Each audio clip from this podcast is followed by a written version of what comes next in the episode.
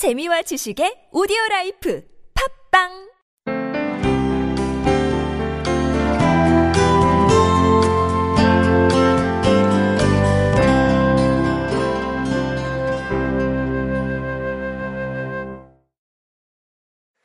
명절이 다가오고 있습니다. 또 예상하시는 질문, 목사님 곧 추석입니다. 저희 집안은 대대로 제사를 지내왔는데요. 제가 예수님을 조금씩 알아가면서 제사가 무척 불편해졌는데 믿지 않는 가정 속에서 예수님의 이름을 먹칠하지 않고 성숙한 그리스도인으로서 그 자리를 어떻게 보내면 좋을까요?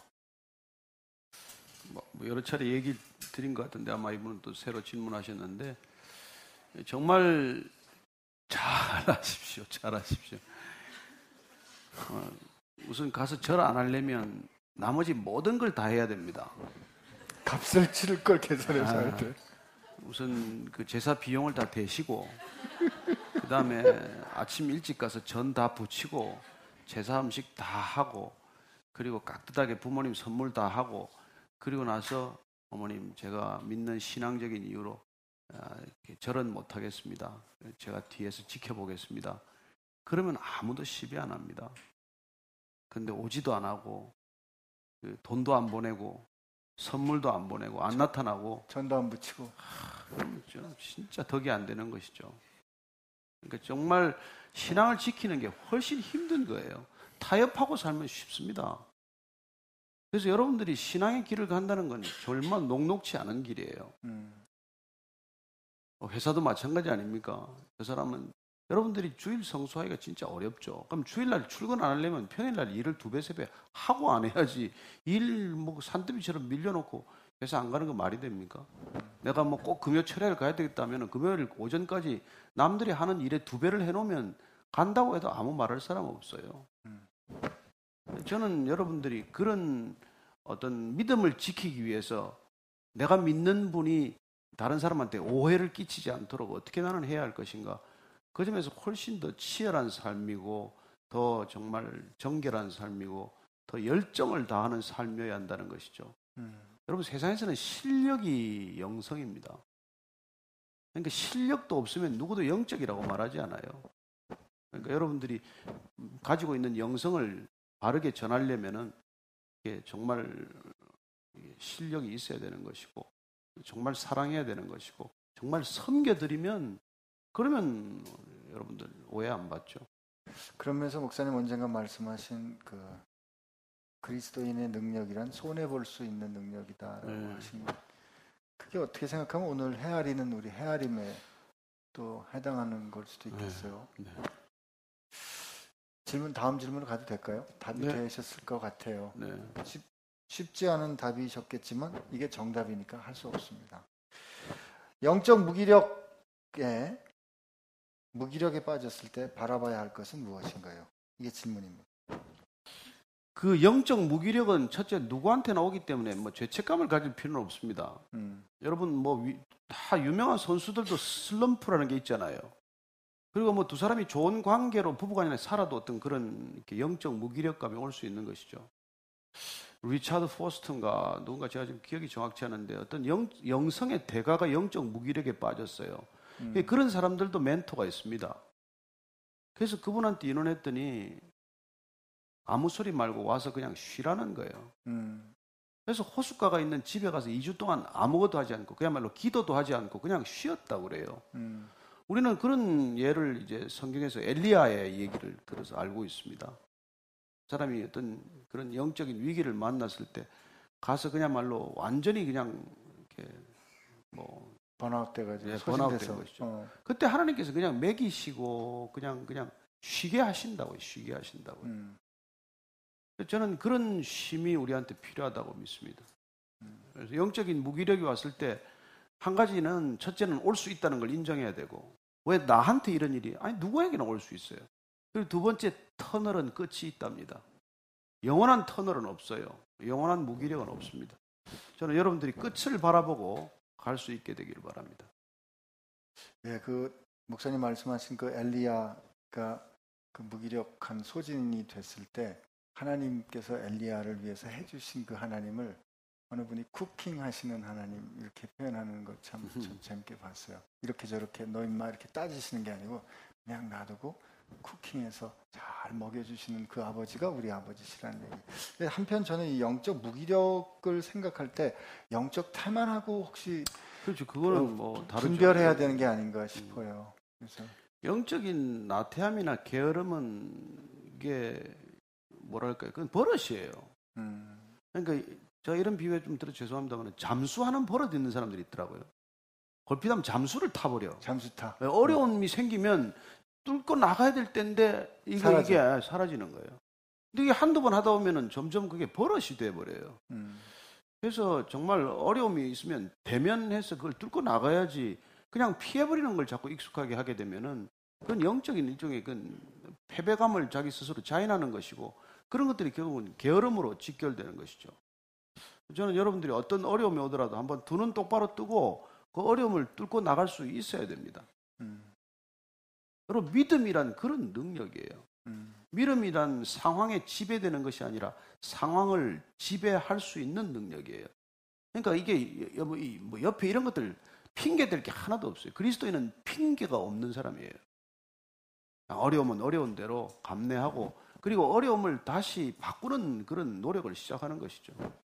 여러분 그 뭐 이 해외 토픽 같은 거 보면은 뭐, 뭐 몇십 년을 걸려서 그게 뭐 터널을 뚫고 길을 내는 사람들 있잖아요. 인도 보니까 그런 사람 가끔 있대요. 예, 뭐 이렇게 아내가 그렇게 굴러 떨어져 있어서 뭐 그걸 길을 낸다고 이렇게 뭐 평생 길을 뚫은 사람들 아 저는 그런 얘기 들을 때마다 참 감동이 돼요. 음, 예수님 몰라도 저렇게 한 가지 목적을 세우고 이렇게 목표를 세우면은 끝까지 일을 해내는데 도대체 우리 그리스도인들의 믿음은 뭔가? 음, 여러분 60년대 70년대 이념을 가지고 사상적인 신념을 가지고도 인생을 기꺼이 던졌습니다.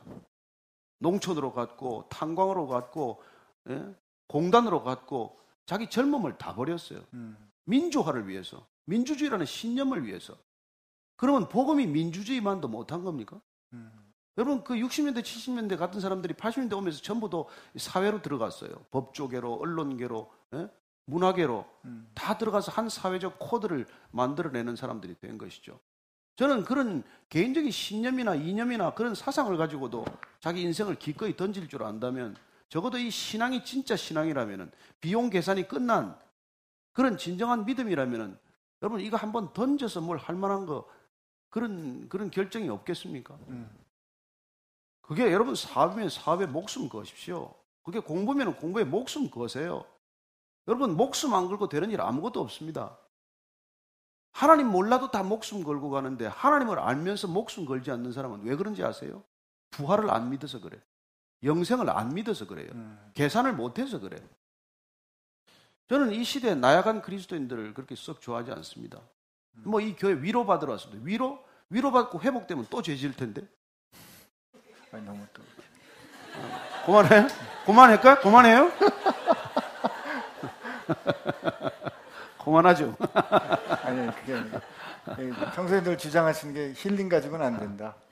그 목사님 말씀 들으면서 그 생각이 전 설교 말씀 들으면서 그 생각이 났어요. 그 C.T. 스터드가 어, 그리스도가 진짜 하나님의 아들이고 그분이 나를 위해서 죽은 것이 사실이라면 그분이 하나님의 아들이고 하나님의 아들이신 그분이 생명을 다 주어서 all in해서 나를 사랑한 게 사실이라면 내가 그를 위해서 할 수 있는 그 어떤 일도 위대하지 않다 이렇게 얘기했거든요.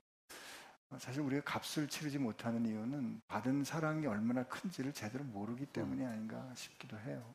받은 사랑이 얼마나 큰지 알면 어, 그렇지 않겠습니까? 받은 사랑이 뭔지 아는데 우리가 마땅히 뭘 어떻게 갚아드려도 아깝지 않은 거죠.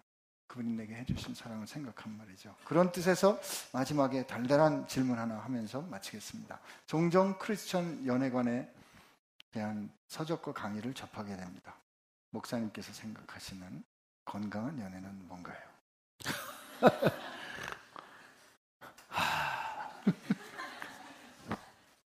진짜 연애는 그 올인해야 돼요.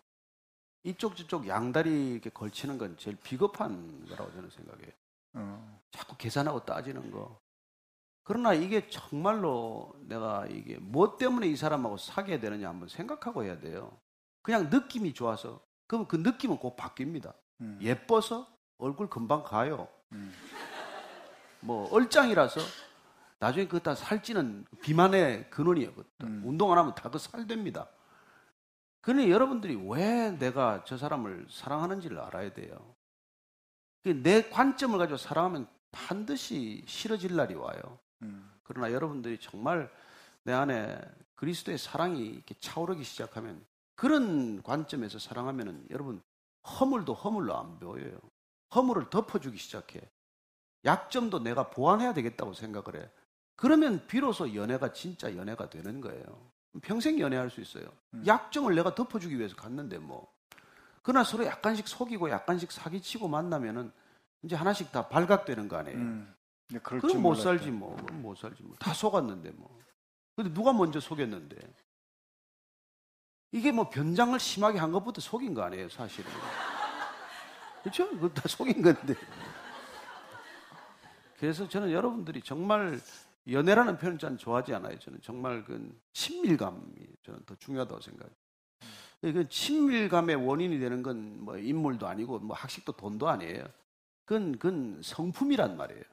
그 사람이 얼마나 정직한 성품인가, 바른 성품인가, 그건 바른 비전을 가지고 있나, 이런 걸 보셔야 연애가 되는 거지. 안 그러면 잠깐 사귀다 끝나는 것이죠. 뭐. 저는 그, 저 요즘은 그런 말들 하잖아요. 우리 서로 알아야 사랑한다고. 서로 사랑하는, 어, 사랑하는 사람이라면 서로 알아가야 된다는 이유로 여러 가지 자기가 채우고 싶은, 자기가 어, 취하고 싶은 욕망과 욕심을 채우는 그런 모습들을 심지어 크리스천 안에서 많이 보는데 에베소서에 왜 어, 그리스도께서 교회를 사랑할 때 흠없게 빛나게 하시는 거가 그 사랑의 목표인 것처럼 우리가 결혼이라는 언약에 가기 전까지 우리가 연애한다면 끝까지 최고의 극상품으로 남아 있을 수 있도록 보호해 주는 그런 언약적인 사랑을 전 크리스천들이 했으면 좋겠다 싶고요. 요새는 이런 얘기 들리겠어요? 근데 이게 안 들어도 옳은 거 아니, 글쎄, 뭐, 얘기는 해야 되죠. 우리는 안 듣더라도, 안 듣더라도 얘기 하긴 해야 되는데. 예, 근데 이제 이거는 하나 알아야 돼. 사랑하기 때문에 뭐 다 요구하는 건 그건 사랑이 아니에요. 음, 사랑하기 때문에 자기 욕망을 절제하는 게 사랑이고, 음. 사랑하기 때문에 끝까지 보호하고 지켜주는 게 사랑이지. 내 욕망을 추구하는 건 그건 뭐 사랑이라는 이름에 그건 뭐, 음. 그건 진짜 나쁜 그러니까 변명이죠. 예. 그러니까. 사랑이라는 핑계로 사실은 자기 욕심을 채우는 거기 때문에 어, 그 언약적인 사랑을 할 수 있는 게 건강한 사랑이 아닌가라는 생각. 해봅니다. 그래서 여러분들 사랑의 그 이 저걸 봐야 돼. 그 고린도전서 13장 사랑장을 봐야 돼요. 그래야 사랑이 뭔지 알게 되는 것이죠. 음. 우리는 느낌을 사랑이라고 하고 욕망을 사랑이라고 하지만 아니요.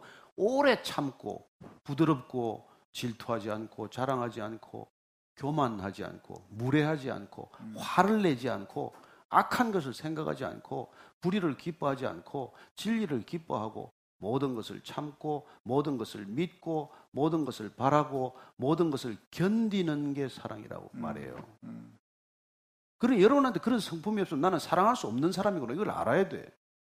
그리고 자꾸 사랑한다고 주장하는 그 인간한테 그런 게 없으면 저는 사랑이 아니라는 걸 빨리 눈치를 채야 돼요. 음. 자꾸 사랑한다고 주장하는데 참지도 못하고 오래 참지도 삼, 세 번도 못 참고 그게 무슨 사랑이냐고 사랑이 아니지. 근데 자꾸 속고 나서 나중에 속았네 속았네 상처받았네 그러지 말란 말이에요. 처음부터 여러분들이 판단을 잘못하니까 사랑 아닌 걸 사랑이라고 속았으니까 음. 그 여러분 뭐가 사랑인지를 아는 게 먼저 중요하단 말이에요. 그래서 왜 이렇게 사랑에 내가 15가지 정의를 다 외우냐면 주례를 하도 하다 보니까 그렇게 됐어요.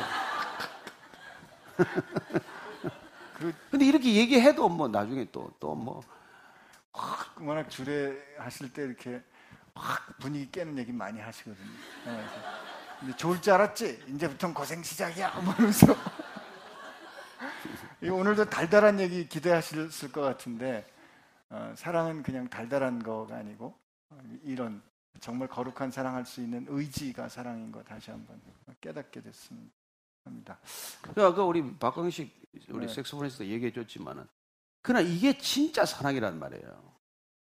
값싼 사랑이 아니고 이렇게 낮은 차원이 낮은 사랑이 아니라 하나님은 차원 높은 사랑을 요구해요. 그 사랑의 기준을 양보하지 않아. 음. 그 사랑의 기준은 거룩의 거룩, 음. 깨끗한 거예요. 정결한 것, 정직한 것, 거룩한 것 이런 것들이 우리 성품으로 빚어져야 되기 때문에 하나님은 그렇게 그냥 우리를 그냥 그 버릇 나쁜 아이로 만들지 않아요. 그냥 내버려 두지 않아. 그냥 내버려 두면 그건 버리게 돼 있잖아요, 아이들이. 음. 그러니까 듣기 싫은 소리 자꾸 하는 건 사랑하기 때문에 그런 거죠. 그리고 듣기 싫은 소리를 그냥 잔소리로 듣는 건 내가 사랑이 없어서 그래요.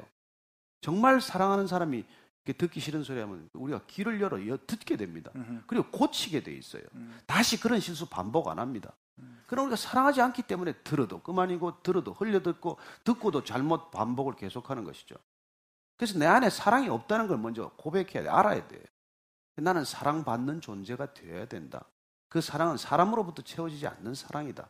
그래서 우리가 예수 믿는 거예요. 그분은 우리를 진짜 사랑하니까. 그분 사랑으로 우리가 변화될 수밖에 없어요. 그런 사랑 받으면 다 변합니다. 근데 그 사랑 받고 안 변하는 사람 못 봤어요. 음. 사창가에서 평생 몸을 팔던 여자가 예수 만나서 그냥 커밍아웃하고 바뀌는 걸 봤어요. 평생 동성에 시달리다가 정말 신학교까지 간 그런 형제가 있어요. 그 사랑을 받으면 변치 않는 사람이 없다는 것이죠. 그래서 그런 사랑을 저는 여러분들이 꼭 받고 그래서 정말 사랑할 줄 알 때 결혼하고 연애했으면 좋겠어. 그렇지 않을 때는 뭐 전부 불장난이에요.